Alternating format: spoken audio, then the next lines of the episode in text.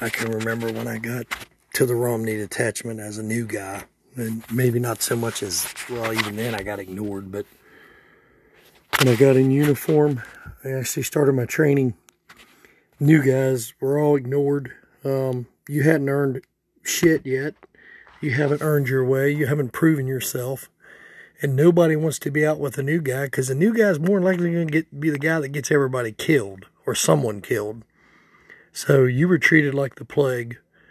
I remember coming into the troops room in the old detachment, and there was where all of our desks were at, except the one troop, one of the senior troops. He had his own office.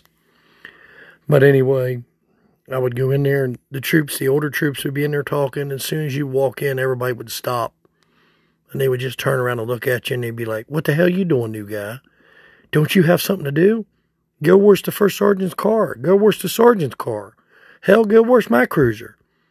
Uh, go clean the bathroom, sweep the floor, work on reports, answer the door, help dispatch, help the secretary, uh, go mow the yard. Whatever needs done, you need to go do it, boot. And that's what we were. We were boot troopers.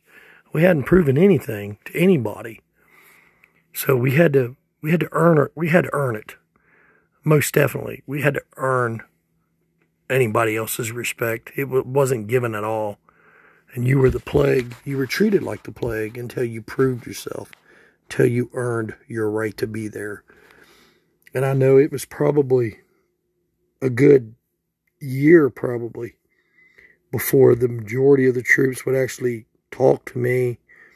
Uh, a year on detachment, so that meant you were on you were on probation for eighteen months, starting from your enlistment day. So that meant basically you were off probation before anybody trusted you before anybody would really uh, seek your help with anything. So you had to earn it. You had to bust your ass and earn it every day, every night, every minute. Nothing was given. And as much as I hated it in the beginning, when I retired, yeah, I was the same way. I looked at new guys like, this is the guy that's going to get us sued. This is the guy that's going to get us killed this is a guy that's going to get somebody killed. And I hope it ain't, uh, I hope it ain't me. But he's the guy that's, these new guys are going to be the one that's going to screw up. Because you don't know your ass from a hole in the ground. When you hit the detachment, yeah, the academy gives you the basics of search and seizure, seizure laws of arrest, um, pursuit policy, fresh pursuit, you name it. Um, interdiction, how to somewhat write a report, which was just a basic report. It was just a 193 misdemeanor report. It didn't teach us anything about how to write a 17A report.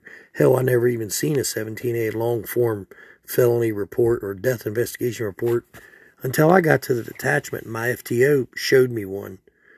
Uh, and my FTO started bleeding on all my shit because it was so jacked up. Uh, it was I was just a damn soup sandwich when it came to writing reports in the beginning. But when I retired, I knew how to write a, in my opinion, and I'm I'm bragging on myself, a damn good report. I know at one point my 17A felony report was taken, uh, was sent to the academy, and the department was going to use my report as an example of the correct way to do a 17A report. See that that was one of the more prouder things of my service.